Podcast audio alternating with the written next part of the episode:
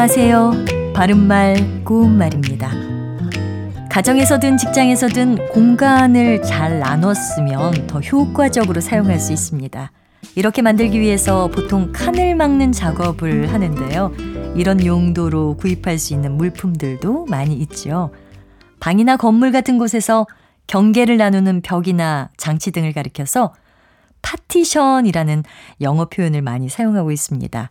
그런데 이것을 칸막이라는 우리식 표현으로 바꿔서 쓰기도 하고요.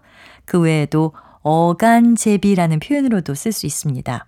어간제비는 사이에 칸막이로 둔 물건을 뜻하는 우리 고유어 표현인데요. 간혹 이것을 어간잡이로 잘못 알고 사용하는 경우도 있지만 어간제비가 맞는 표현입니다.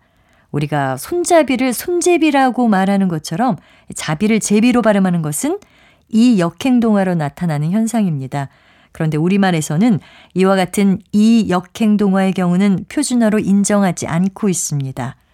어간제비를 어간자비로 잘못 알고 사용하는 것은 방금 말씀드린 손잡이와 손제비의 경우와 같은 것으로 생각해서 나온 오류가 아닌가 생각됩니다.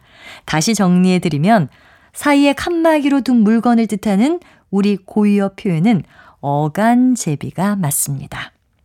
바른말 고운말 아나운서 변희영이었습니다.